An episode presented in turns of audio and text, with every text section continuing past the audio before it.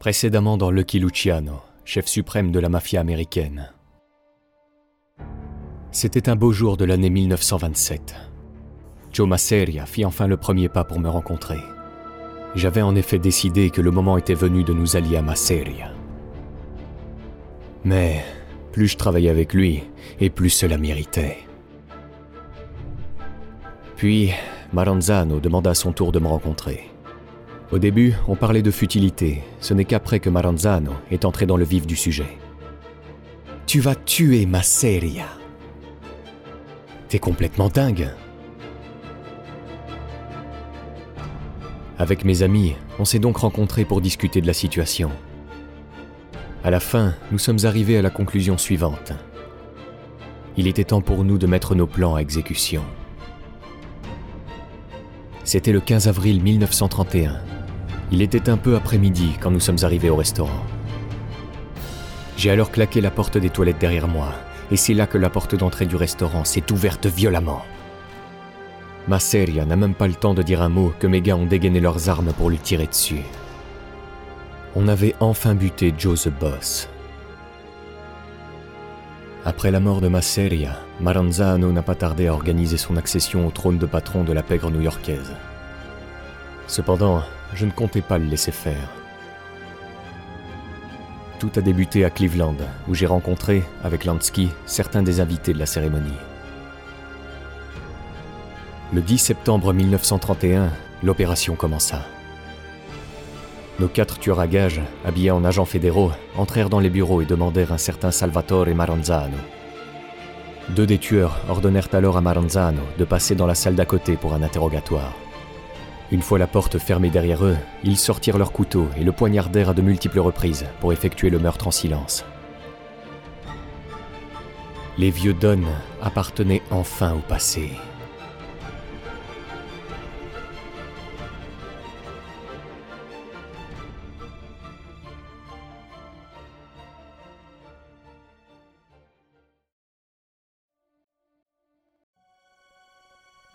Ça y est, j'avais enfin réussi à me débarrasser de Masseria et Maranzano.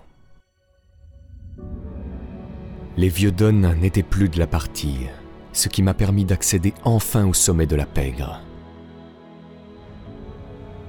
L'assassinat de Maranzano signifiait le début d'une nouvelle ère.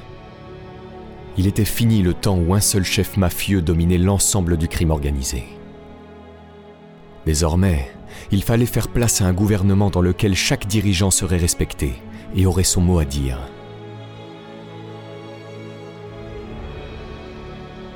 Je n'étais d'ailleurs pas vraiment favorable au titre de capo di tutti capi, introduit quelque temps plus tôt par Maranzano. J'avais bien vu que c'était un rang qui créait des problèmes entre les familles. Et puis, si je m'étais proclamé chef de tous les chefs, j'aurais été sans doute la cible de tous les prétendants souhaitant accéder au trône à ma place.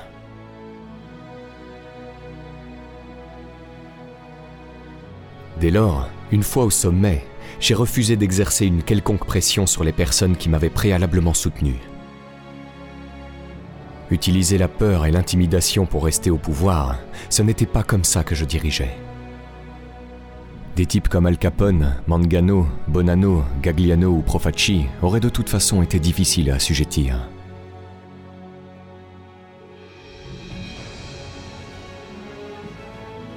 Après la mort de Maranzano, je reçus donc les félicitations des dirigeants des quatre coins du pays.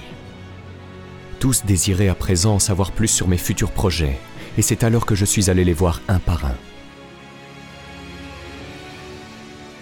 Contrairement à Maranzano, qui les avait fait venir jusqu'à New York, moi, je me suis déplacé en personne pour m'entretenir avec chacun d'entre eux.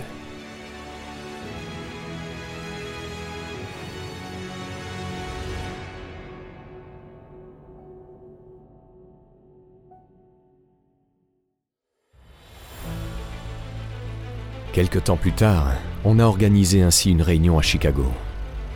C'est Al Capone qui s'est occupé des festivités. Il a préparé une fête grandiose en mon honneur, et ce malgré les affaires de fraude fiscale qui lui collaient au cul depuis peu.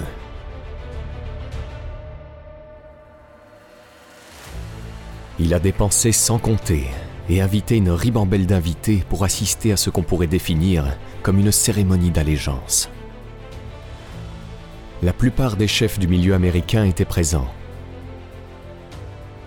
Il y avait bien sûr les Siciliens et les Italiens, mais aussi les Juifs comme Lansky, Siegel, Dalitz, Schulz et Rosen, sans oublier bien sûr les Irlandais. Chaque délégation disposait d'un étage complet situé dans deux hôtels luxueux contrôlés par Al Capone.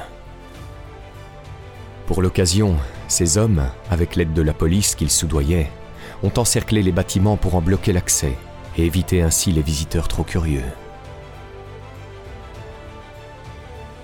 Le premier jour de la réunion, j'ai commencé par m'entretenir en privé avec chaque boss de famille. Et même là, je procédais différemment de Maranzano. Au lieu de leur parler dans une salle bondée, je privilégiais le dialogue en tête à tête.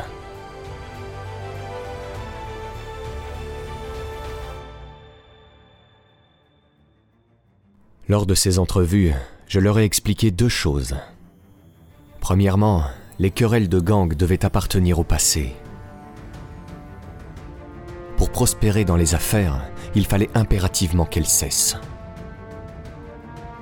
Fini le temps où des gars se faisaient buter sous prétexte qu'ils ne venaient pas de la même partie de la Sicile. Ce genre de conneries nous apportait une sale réputation et il fallait que ça s'arrête. Ensuite, je leur ai expliqué qu'il était important que chaque famille obtienne son indépendance. Chaque représentant de ville ou de région disposerait alors d'une large autonomie. À une seule condition toutefois. Il serait dans l'obligation d'intégrer une sorte de commission nationale. Cette commission aurait pour but de définir la ligne politique générale du crime organisé tous les chefs du milieu en feraient partie et bénéficieraient d'une voix égale. Je serais bien évidemment la personne qui la dirigerait, avec une voix qui n'aurait toutefois pas plus de poids que les autres.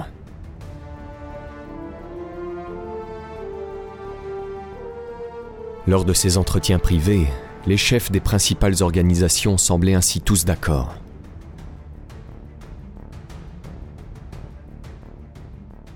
Mais il y avait toutefois un truc qui les dérangeait.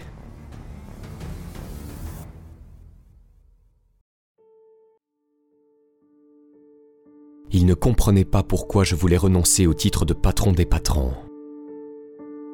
Ouais, faut croire que c'était sacré pour eux. Ça avait d'ailleurs beaucoup inquiété Lansky, qui m'en a parlé plus tard en privé.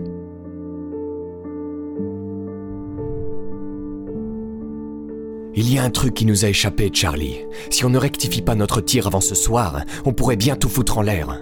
Il y a un tas de ces gars qui ne sont pas prêts à laisser tomber les vieilles traditions aussi vite que ça. Il faut que tu leur parles un langage qu'ils comprennent. Tu devrais donner un nom à notre nouvelle organisation. Après tout, est-ce qu'on n'a jamais vu une entreprise ou une société qui n'ait pas de nom? T'as déjà vu quelqu'un rentrer dans un hall d'exposition de voitures et dire ⁇ Je veux cette voiture là-bas, celle qui n'a pas de nom ⁇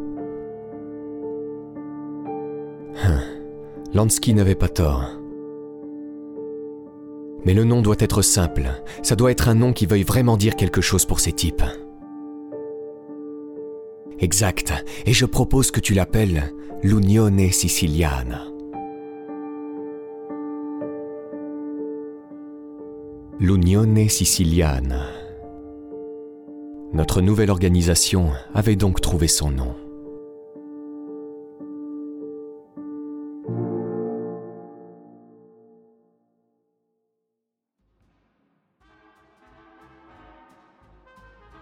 Plus tard dans la soirée, Capone a invité tous les hôtes à un magnifique banquet. J'étais assis à côté de lui, à la place d'honneur. Il y avait tous les chefs de la pègre réunis, et je les voyais m'apporter un par un des enveloppes remplies de billets. Comme avec Maranzano, il voulait faire acte d'allégeance au nouveau roi. Mais je les ai naturellement toutes refusées, en leur disant j'ai pas besoin d'argent. J'en ai plein. Et d'ailleurs, pourquoi est-ce que vous m'en donneriez puisqu'on est tous égaux? Cette réponse les avait tous choqués. dont Capone qui ne comprenait pas que je refuse tout cet argent. Fais pas le con, Charlie. Je suis d'accord pour qu'on se débarrasse des vieilles traditions, mais c'est là vous le coup qu'on la garde, non? Je t'ai déjà dit que j'avais assez de pognon comme ça. Ça veut rien dire. C'est pas la question. Tous ces gars sont habitués à allonger de l'oseille. Alors pourquoi se débarrasser d'une bonne chose? C'est exactement pour ça. C'est pas une bonne chose. Et puis ça leur donnerait l'idée que c'est moi le patron, et c'est un truc que je ne veux pas. Les cadeaux, les enveloppes, tout ça c'est terminé. Je me souviens que le pauvre Hal était dégoûté. Il a viré au vert quand je lui ai annoncé ça.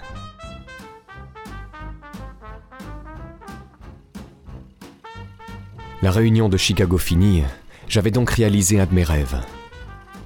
Créer une organisation nationale du crime organisé dont j'étais le chef. Il était temps maintenant de rentrer à New York.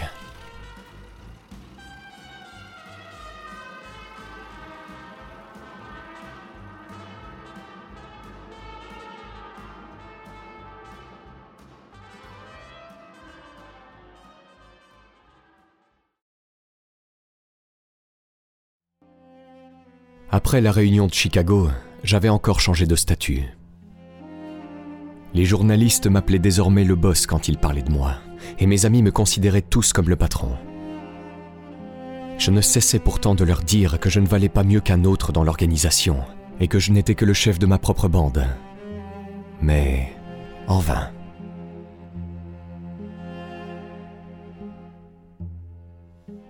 À ce moment-là, nous étions au début de l'année 1932. Et la crise économique sévissait toujours dans le pays. Le krach boursier de 1929 avait porté un sacré coup au moral des Américains, qui n'avaient, pour la plupart, plus confiance en leur gouvernement.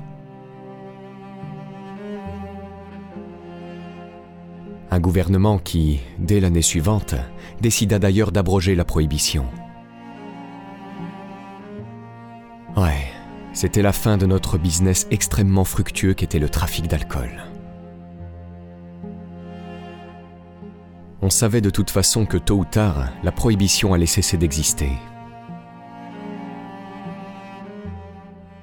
En diversifiant nos activités, on l'avait à vrai dire bien anticipé. Une anticipation qui nous a permis d'éviter de grosses pertes financières.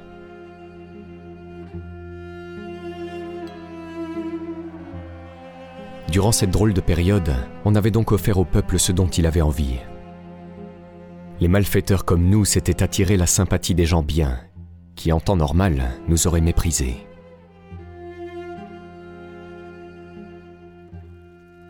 La prohibition a finalement été une bonne chose pour nous. Mais il fallait maintenant tourner la page et aller de l'avant.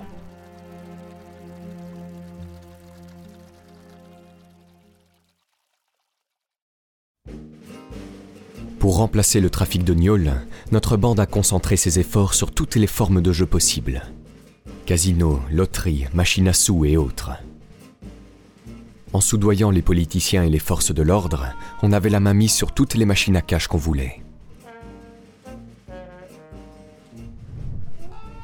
Cependant, plus le temps passait et plus j'étais persuadé que nous devions étendre nos activités au-delà des frontières américaines. Là-bas, il y aurait sans doute de vastes territoires inexploités qui nous attendraient. Je voulais en discuter, et pour cela, j'ai convoqué tous les membres de l'Unione Siciliana à un entretien. C'était au printemps 1933.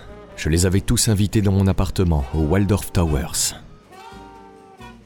La réunion a débuté avec une question qui obsédait Lansky depuis quelque temps.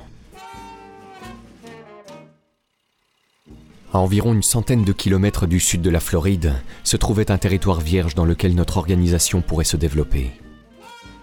C'était une région où il faisait beau toute l'année et qui attirait de plus en plus de touristes américains. Cuba. Durant la prohibition, Lansky avait en effet établi de bonnes relations avec son dirigeant, Fulgencio Batista. Tous les deux étaient même devenus de très bons amis. Du coup, on s'est dit qu'il fallait profiter de la situation et essayer de conclure un marché. Le but était d'obtenir un contrat exclusif sur l'exploitation de toutes les maisons de jeux du pays, et ainsi agrandir notre champ d'activité. On savait que comme ça, les autorités fédérales américaines nous foutraient la paix.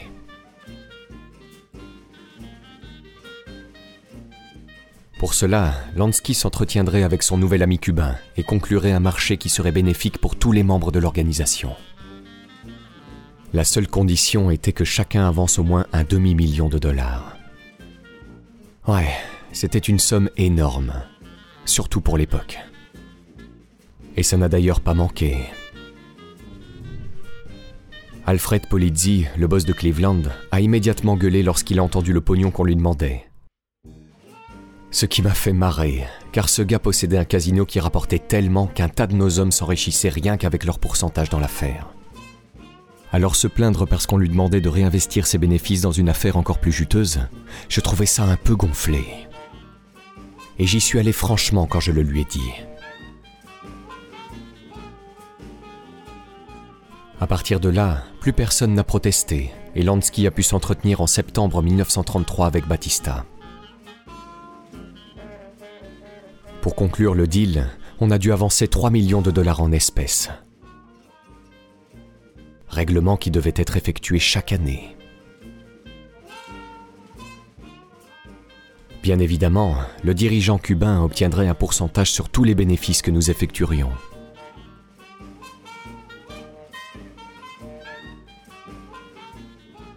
Grâce à cet accord, on a ainsi pu s'enrichir et diversifier davantage nos activités. L'avenir était donc au beau fixe. Enfin, ça, c'était ce que je croyais.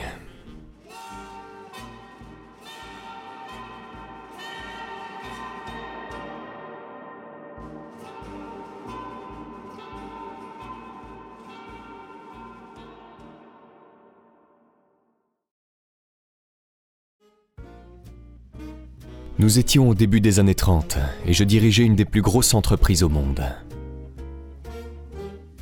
L'organisation que nous avions créée à l'échelle nationale était impliquée dans près d'une centaine de secteurs d'activité, ce qui nous rapportait environ 2 milliards de dollars par an. On possédait des affaires dans le légal comme dans l'illégal.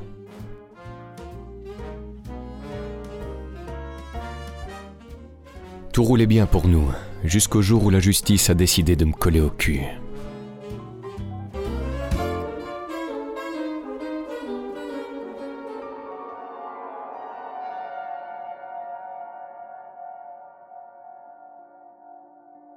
Ça a commencé avec Capone en octobre 1931, période pendant laquelle il a été condamné à 11 ans de prison pour évasion fiscale. Puis ça a été au tour de Dutch Schultz de se faire prendre quelque temps plus tard. Ouais, à l'instar de Capone, Schultz n'avait pas une très bonne image auprès des médias. Il avait, comme nous, réussi grâce au trafic d'alcool lors de la prohibition. Ce type contrôlait quasiment tout le Bronx à l'époque. Schultz s'était également énormément enrichi grâce à la loterie clandestine au début des années 30. Je me souviens qu'à cette période, je lui avais donné mon accord pour qu'il développe notre empire du jeu sur son territoire, ce qui l'avait propulsé au rang de plus gros opérateur de loterie clandestine du pays. Son chiffre d'affaires avoisinait les 35 000 dollars par jour. Puis, un beau jour, le gouvernement fédéral a décidé de s'en mêler et de l'arrêter pour fraude fiscale.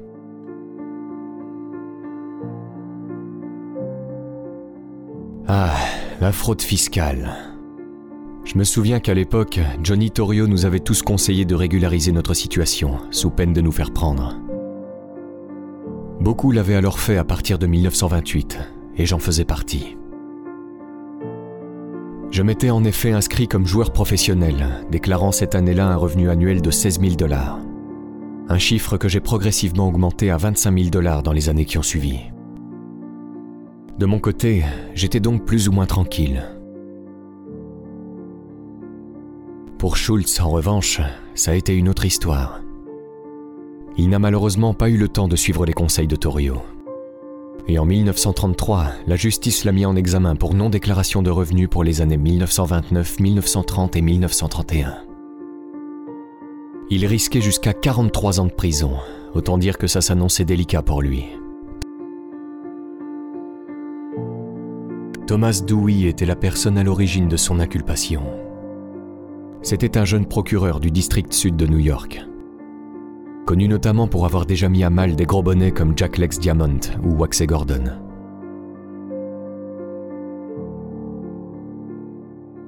Au début de l'année 1935, le procureur Dewey a donc fait de Schultz sa cible numéro 1.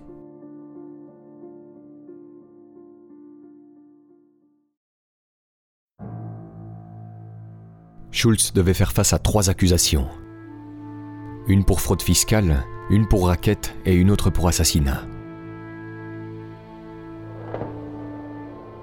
Comment allait-il se défendre lors de son procès?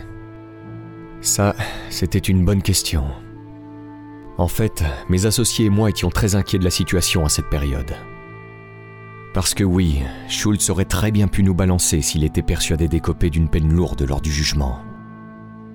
Et puis, il pourrait également échanger sa liberté contre la nôtre en racontant tout ce qu'il savait sur notre compte.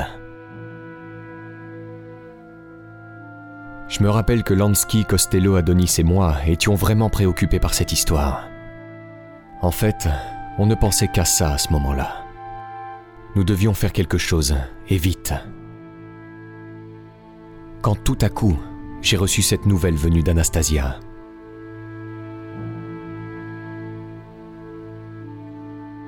Anastasia m'avait dit que Schultz l'avait contacté et qu'il lui avait formulé une demande assez particulière. Il voulait buter le procureur Dewey, et ce peu importe le prix à payer. Ça, c'était la goutte d'eau qui a fait déborder le vase.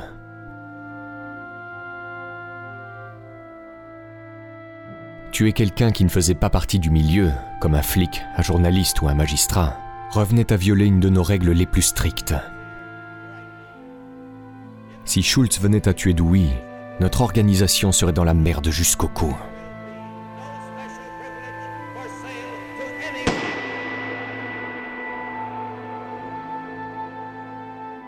Pour discuter de cela, une réunion a ainsi été organisée.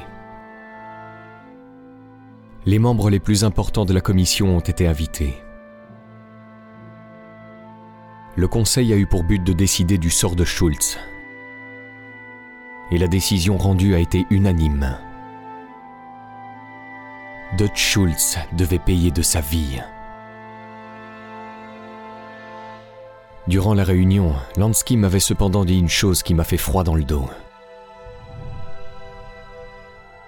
En tant que ton concilier est juif, je dois te rappeler une chose. En ce moment, Schultz te sert de bouclier. S'il est éliminé, tu vas te retrouver à poil comme un type à qui on aura fauché ses vêtements. Tu auras les flics sur le dos avant que le cadavre de Schultz n'ait eu le temps de refroidir. Et il avait vu juste.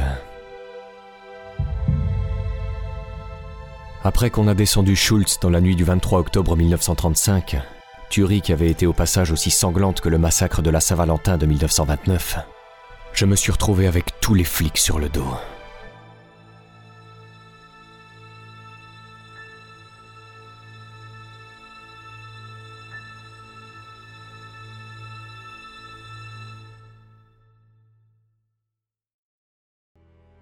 Lansky avait eu raison.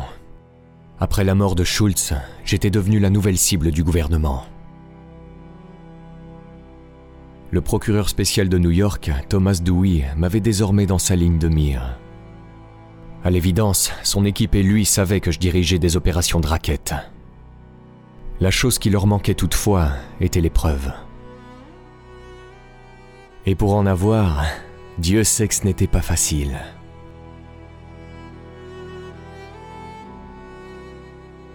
J'avais en effet érigé mon empire comme une véritable entreprise, de façon à ce qu'il y ait plusieurs intermédiaires entre ceux pourquoi ils souhaitaient m'inculper et moi-même. Ainsi, aucun des hommes qu'ils interrogeaient n'a clairement pu dire ce qu'ils souhaitaient entendre. du genre J'ai reçu mes ordres de Charlie Lucky ou j'ai donné de l'argent à Charlie Lucky. Par manque de preuves, toutes les enquêtes à cet égard n'ont donc mené à rien. Enfin, sauf une. Celle Denise Carter, l'adjointe du procureur du district en charge des affaires de prostitution. Madame Carter avait eu en effet des soupçons selon lesquels les prostituées de New York étaient encadrées par un syndicat du vice, syndicat qui serait lui-même dirigé par le milieu. Ouais, je ne l'avais pas dit jusque-là, mais la prostitution faisait partie de nos plans. Comme je l'ai dit, notre organisation souhaitait diversifier au maximum ses activités. Et la prostitution était un business qui pouvait nous rapporter beaucoup. Pour cela, on a créé un véritable réseau dans tout New York, avec plus de 200 maisons closes et près de 1200 prostituées à notre solde. Mais voilà que Madame Carter venait fouiller dans nos affaires.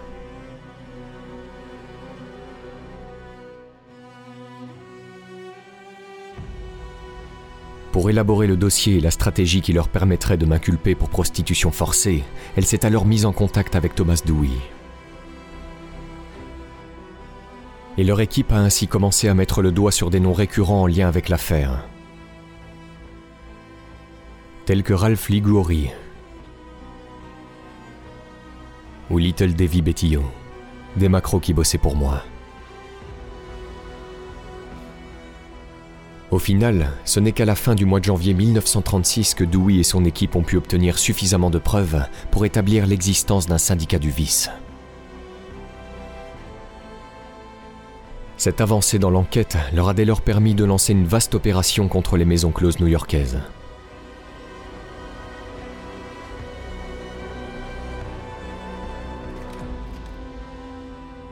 Résultat, plus d'une centaine de prostituées et gérants de bordel, dont Liguori et Bettillo, ont été alors arrêtés.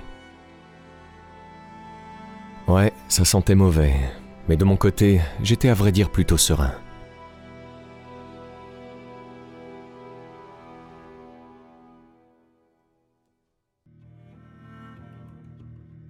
Je savais que Dewey et sa clique ne pourraient jamais réussir à prouver ma culpabilité dans cette affaire. Je ne m'en souciais donc pas le moins du monde, et j'ai donc poursuivi mes activités comme si de rien n'était. Enfin, jusqu'au jour où le directeur des Waldorf Towers, l'immeuble dans lequel j'habitais, m'a appelé un soir de mars pour me dire que des flics en civil étaient montés à mon appartement pour s'entretenir avec moi. Et d'après lui, ils n'étaient pas venus pour rigoler, ce qui m'a beaucoup inquiété.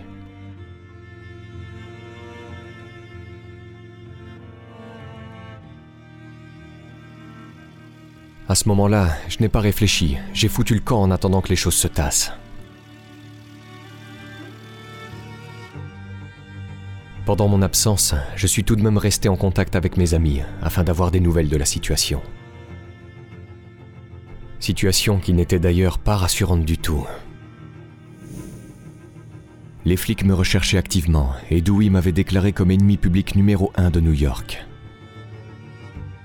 J'étais accusé de 62 chefs d'accusation pour proxénétisme coercitif et les flics de tout le pays étaient à mes trousses.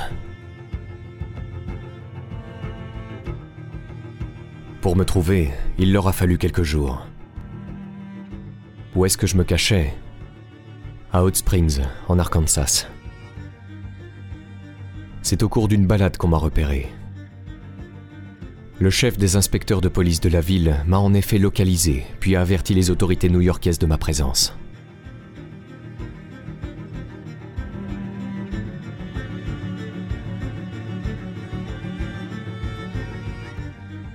Suite à cela, j'ai donc été extradé à New York. Menottes aux mains et accompagné de deux policiers, je rentrais au bercail. Ouais, c'était l'heure de faire face à la justice. Et avec 62 chefs d'accusation contre moi, je risquais gros, même très gros.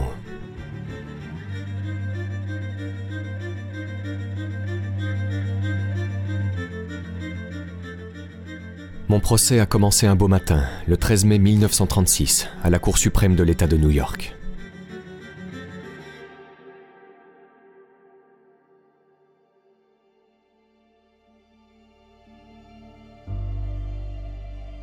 Dans la salle d'audience, il y avait bien sûr Thomas Dewey et sa troupe d'assistants. Je me souviens que Dewey avait l'air sûr de lui ce jour-là. Ce fumier n'avait qu'un but, me faire condamner. Avec dix autres accusés, j'allais donc être jugé pour proxénétisme. Pour prouver ma culpabilité, le procureur spécial Dewey a commencé en lisant son acte d'accusation au juge. Lors de cette déclaration, je me rappelle qu'il s'était tourné vers moi pour me dévisager. Ce qui m'a amusé plus qu'autre chose. Ma réponse a été un simple sourire.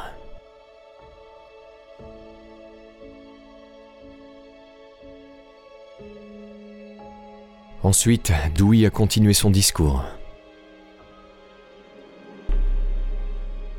Après ça, il a fait comparaître ses 68 témoins à la barre. Des prostituées et des maquerelles, pour la plupart. Au final, environ trois semaines ont été nécessaires pour entendre tous les témoins. Mais ce qui était étrange, c'est qu'au cours des premiers jours des témoignages, mon nom n'avait pas été cité une seule fois. C'était comme si j'étais ailleurs et que toute cette affaire ne me concernait pas le moins du monde.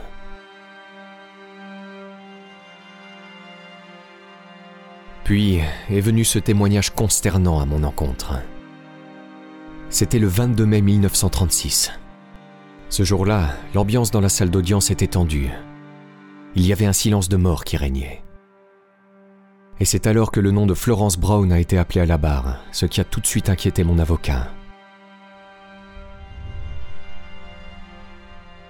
Qui c'est celle-là? Qu'est-ce que tu veux que j'en sache? Je l'ai jamais vu de ma vie. Tiens-toi bien, Charlie. Quelque chose me dit que cette fois, c'est du sérieux.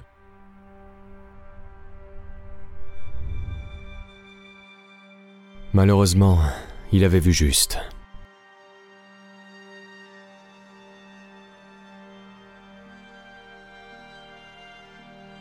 Cette Florence Brown était une ancienne prostituée qui aurait soi-disant géré une de nos maisons closes.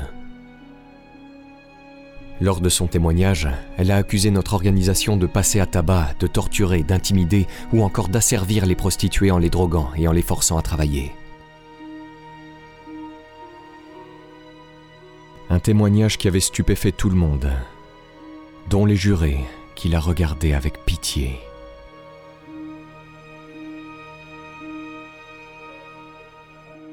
Là, d'un côté, je voyais Dewey qui donnait l'impression d'avoir déjà gagné la partie et de l'autre, mes avocats, consternés par la situation. Ils ont procédé à un contre-interrogatoire, mais cela n'a eu aucun effet probant. Autant vous dire que je commençais à être vraiment inquiet.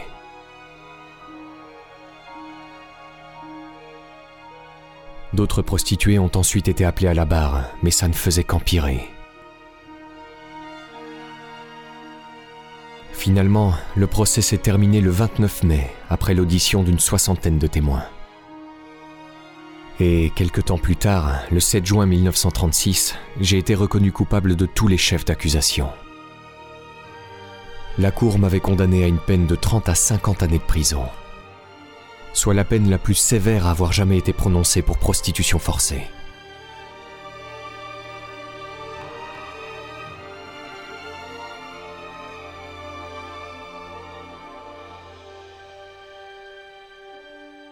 Il n'y avait donc plus rien à faire. J'allais passer le restant de mes jours en prison.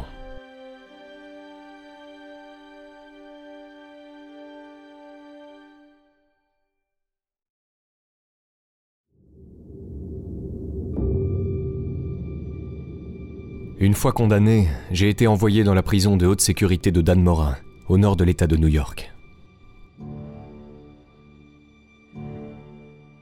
C'était donc là-bas que j'allais passer les 30 à 50 années à venir.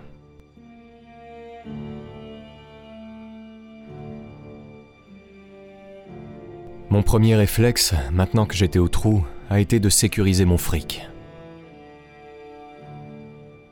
Pour cela, j'ai pu compter sur Lansky, qui s'est occupé de toutes mes finances.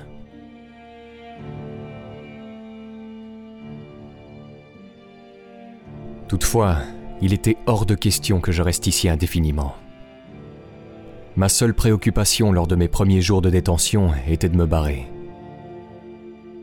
Malheureusement, je savais que ma libération prendrait du temps, tout comme la procédure d'appel d'ailleurs.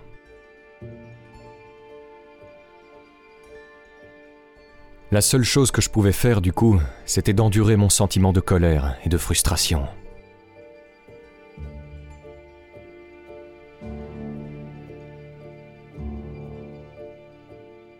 Dans la prison de Dan Mora, je travaillais dans une bibliothèque. C'était un poste paisible qui m'a permis de penser à mes futurs projets. J'étais là, entouré de tous ces livres, et j'ai alors pensé à Lansky, qui se baladait toujours avec un premier livre dans sa poche, le nez plongé dans un second bouquin. Ce salaud était toujours en train de lire, toujours en train d'apprendre quelque chose. D'ailleurs, je lisais tellement qu'un jour Costello m'a dit lors d'une de ses visites Charlie, t'es en train de devenir un Lansky sicilien.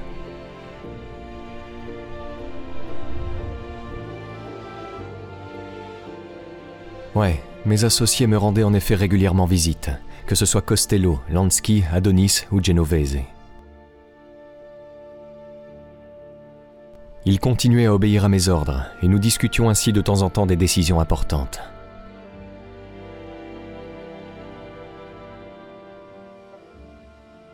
Mais le temps passait et je croupissais toujours en tôle. J'essayais à ce moment-là de trouver un moyen de sortir, mais rien n'y faisait. Jusqu'au jour où la Seconde Guerre mondiale a éclaté.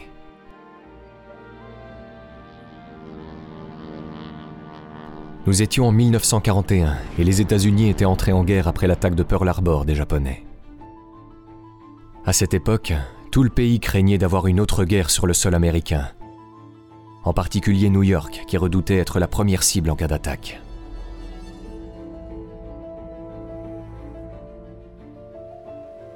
Le bruit courait alors que des sous-marins allemands sillonnaient les côtes américaines, ce qui préoccupait énormément le pays. Puisqu'à cette période, l'armée ne possédait pas les forces navales adéquates. Et c'est là que j'ai eu cette excellente idée.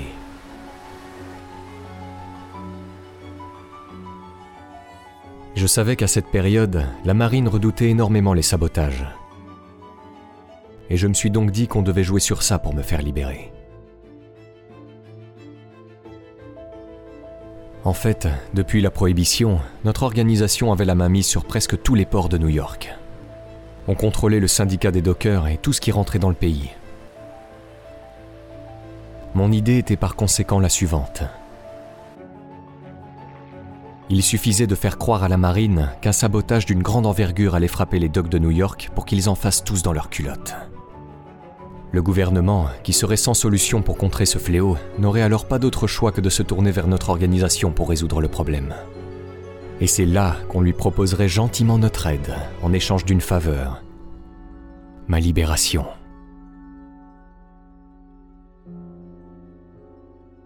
Pour élaborer ce plan, j'ai convoqué Costello et Lansky. Je leur ai dit qu'il nous fallait choisir un sujet de sabotage qui puisse faire les gros titres dans les journaux. C'est quelques mois après qu'on l'a trouvé. L'idée était venue d'Albert Anastasia. Il fallait brûler et faire croire au sabotage du SS Normandie, un grand paquebot de luxe français que le gouvernement souhaitait transformer en transport de troupes. Ainsi, on était sûr de marquer le coup.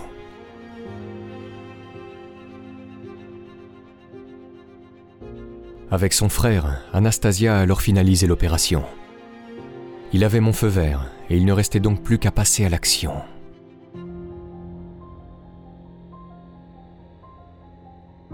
Quelque temps plus tard, qu'est-ce que j'entends à la radio? Le SS Normandie en flammes.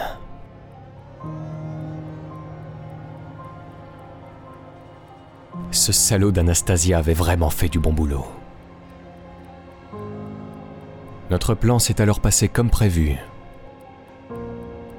Le sabotage orchestré par Anastasia avait obligé le gouvernement à collaborer avec le milieu italien et juif de New York.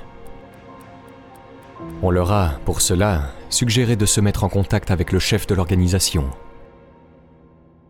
qui n'était autre que moi.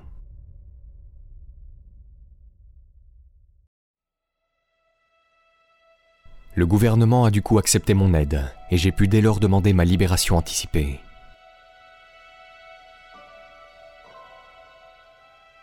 Une libération qui devait être offerte à une seule condition toutefois.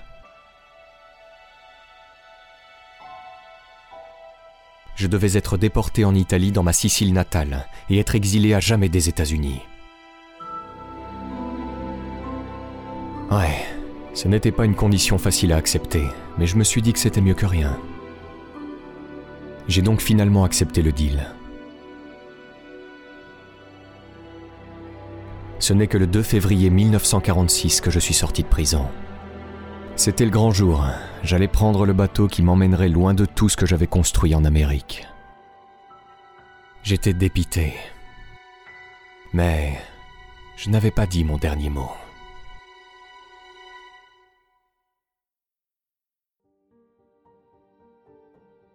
Je suis parti des États-Unis le 10 février 1946. Je me souviens, ce matin-là, il faisait un froid de canard. Il y avait un vent glacial qui soufflait sur le port. Nombreux étaient les journalistes qui étaient venus pour m'interviewer, mais j'ai tous refusé de les voir. Anastasia et son frère avaient de toute façon envoyé une armée de dockers pour bloquer l'accès. Pour mon départ, Lansky et Costello avaient organisé une grande réunion d'adieu. Mes amis et associés de tout le pays étaient venus me voir. Il y avait Lansky et Costello, bien évidemment. Siegel, venu spécialement de Californie depuis qu'il opérait là-bas. Adonis, Anastasia, Lucchese, Willy Moretti, Longis Willman, Steve Magadino de Buffalo, Carlo Gambino, certains chefs politiques et d'autres amis.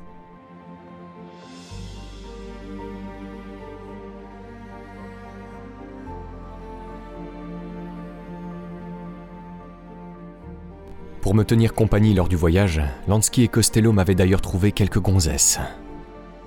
Ouais, ils avaient pensé à tout. Et puis, au bout d'un moment, j'ai dû me séparer de tout ce beau monde, et j'ai alors senti comme une sorte de profonde solitude.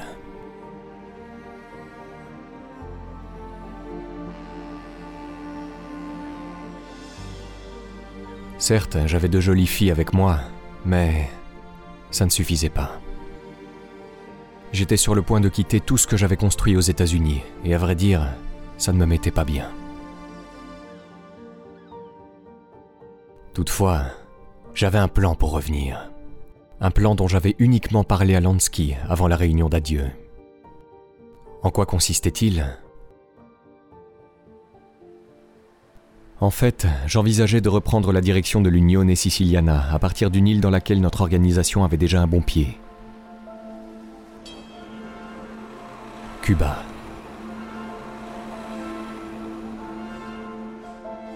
J'ai en effet dit à Lansky qu'il devait organiser, vers la fin de l'année 1946, une conférence dans laquelle tous les gros bonnets du milieu seraient conviés.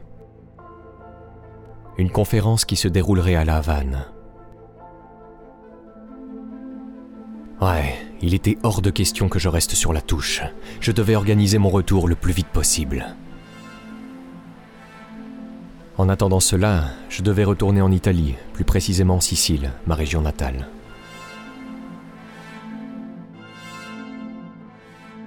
Je suis alors revenu dans la ville de ma petite enfance, l'Ercarafriddi. Sans vraiment m'y attendre, j'ai été accueilli là-bas comme une vraie rockstar. Les gens du village étaient quasiment tous venus pour me voir dans la grande place.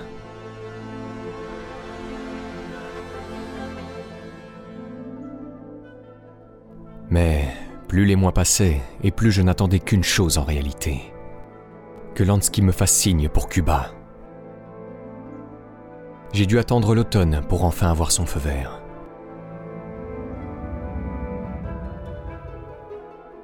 Son message avait été transmis dans une enveloppe scellée dans laquelle se trouvaient seulement trois mots. Décembre, Hôtel National.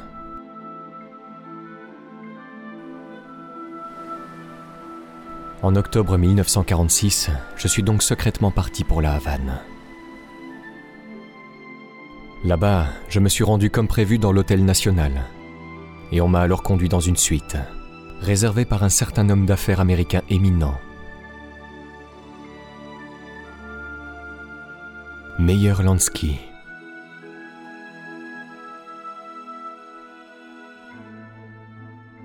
Je me souviens que j'étais venu à l'avance par rapport aux autres. Un temps qui m'a permis de penser à quelques trucs, comme ce titre que j'avais refusé lors de la conférence de Chicago. Celui de Capo di tutti capi.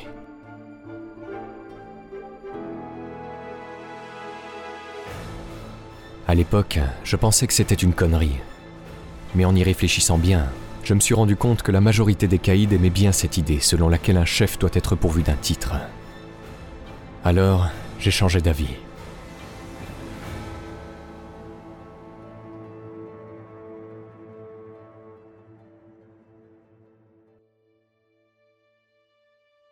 Vito Genovese a été le premier des invités à arriver.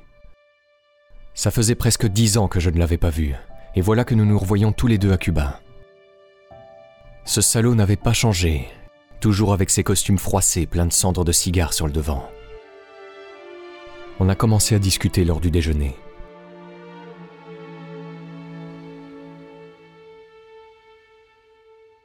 Au début, il m'a parlé d'un différend qu'il avait avec Anastasia. Puis il a changé de sujet et est allé droit au but. Il y a autre chose dont je veux te parler, Charlie, et cela seul, avant que les autres gars n'arrivent.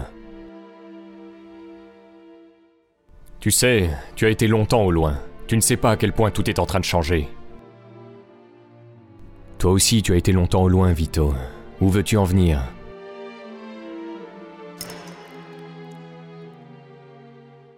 Genovese avait en effet été contraint comme moi de partir pour l'Italie. Sauf que lui, c'était pour fuir la justice et calmer le jeu suite à un meurtre qu'il avait ordonné. Genovese a donc poursuivi. Eh bien, je suis de retour maintenant et plongé dans le bain à New York. Mais toi, tu es toujours en dehors du pays, Charlie. Les choses changent chaque jour et tu n'es plus dans le coup. Moi, pas dans le coup. Ce salaud l'ignorait, mais je l'étais, bien au contraire. Je n'ai rien dit et j'ai attendu qu'il continue. Permets-moi de te dire ce que j'en pense, Charlie. C'est une bonne proposition. Je pense que tu devrais démissionner. Je veux dire, te retirer. Tu auras tout le fric dont tu peux avoir besoin, je t'en donne personnellement ma parole. Tu n'auras plus à t'inquiéter de ce qui se passe, et tu seras toujours le patron des patrons.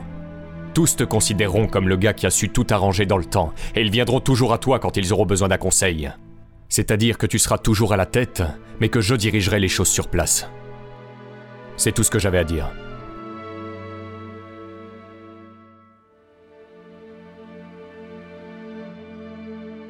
Le fils de pute. La seule chose qu'il voulait, c'était de m'évincer. Je lui ai répondu d'un ton calme et posé. Tu oublies ce qui s'est passé à Chicago quand j'ai remis les choses en ordre. Il n'y a pas de patron des patrons. J'ai refusé de l'être devant tout le monde. Si jamais je change d'avis, alors je prendrai le titre. Mais toi, tu n'en es pas capable. Pour l'instant, tu bosses pour moi, et je n'ai pas l'intention de me retirer. Que je ne t'entende jamais plus parler de la sorte, ou je me fâcherai.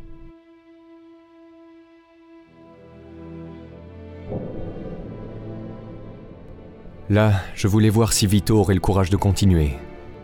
Mais il n'a rien fait. Ma réponse lui avait fait fermer sa gueule.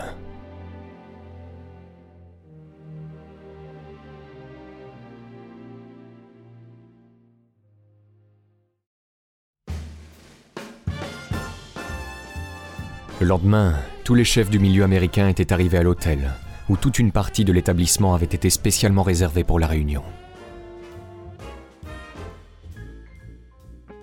Il y avait la délégation de New York et du New Jersey, dans laquelle se trouvaient Lansky, Adonis, Anastasia, Costello, Genovese, Lucchese, Bonanno, Profacci, Willy Moretti, Anthony Carfano et Mike Miranda.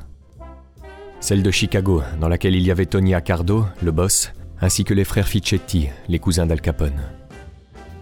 Carlos Marcelo et Phil Castel étaient venus de la Nouvelle-Orléans. Et enfin Santo Traficante Jr. de Floride. Ah oui, et si jamais certaines personnes trouvaient cette réunion louche, on avait une excuse.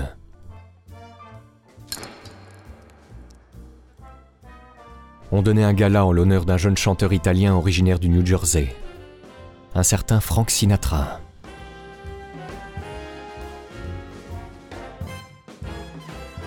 Ainsi, à leur arrivée à l'hôtel, chaque chef de famille est venu me voir pour me témoigner sa fidélité et me reconnaître comme chef de la commission.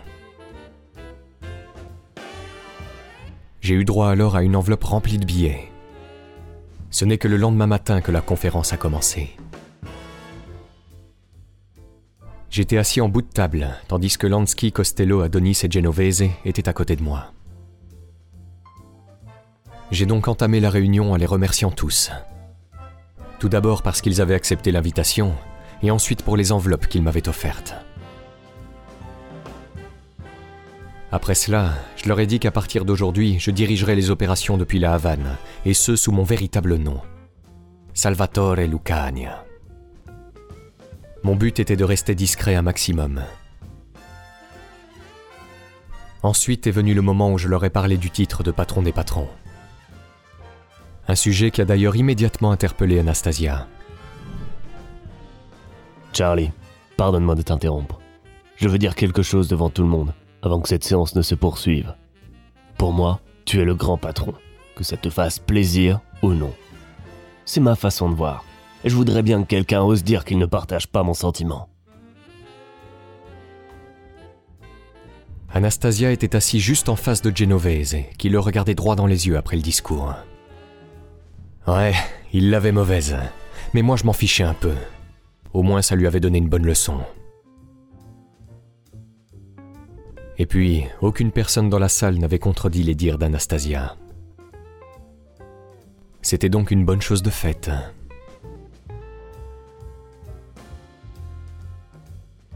Plus tard au cours de la réunion, Lansky, d'un ton très posé, s'est levé pour évoquer ce qu'il a appelé le cas Siegel.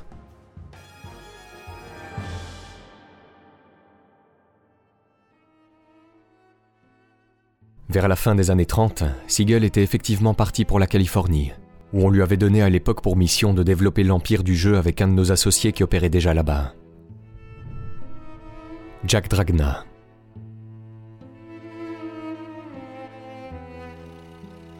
En 1946, Siegel était alors parti pour Las Vegas afin d'étendre nos activités.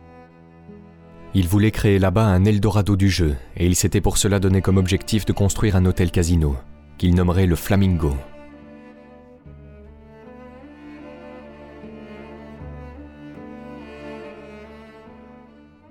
Après lui avoir donné notre accord en 1943, Siegel entreprit donc le projet. Sauf qu'au bout d'un moment, il y a eu un retard tel qu'un certain nombre de nos gars ont commencé à s'inquiéter. Ils avaient investi dedans et souhaitaient tout naturellement récupérer un retour sur investissement rapide.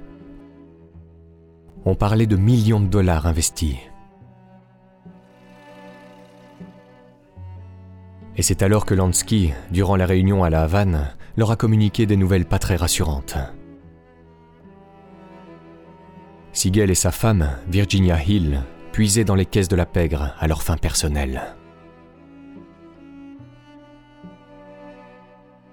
La préoccupation de Lansky était que si le projet Flamingo venait à échouer, Siegel et sa femme repartiraient avec tout l'argent investi. Un des invités de la réunion lui a du coup posé la question suivante.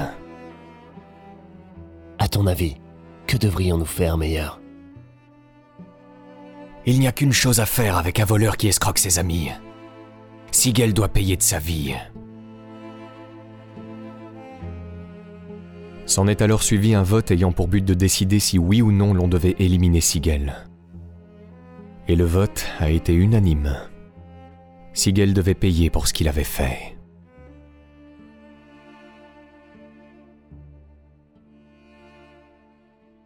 La réunion de la Havane terminée, je voyais donc l'avenir avec optimisme. Mais ce retour au sommet a été malheureusement gâché par une très mauvaise nouvelle. Le gouvernement américain était au courant de ma présence à Cuba et faisait pression sur le gouvernement cubain pour m'expulser.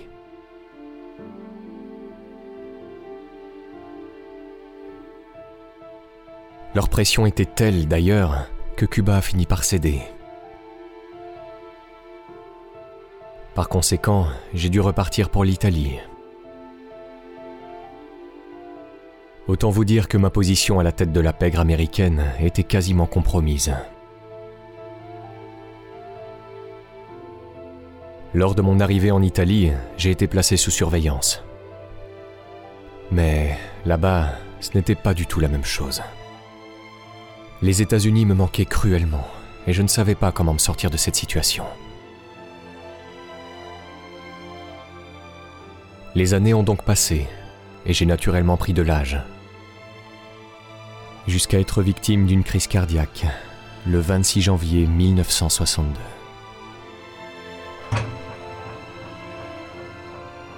Ce fut la fin pour moi.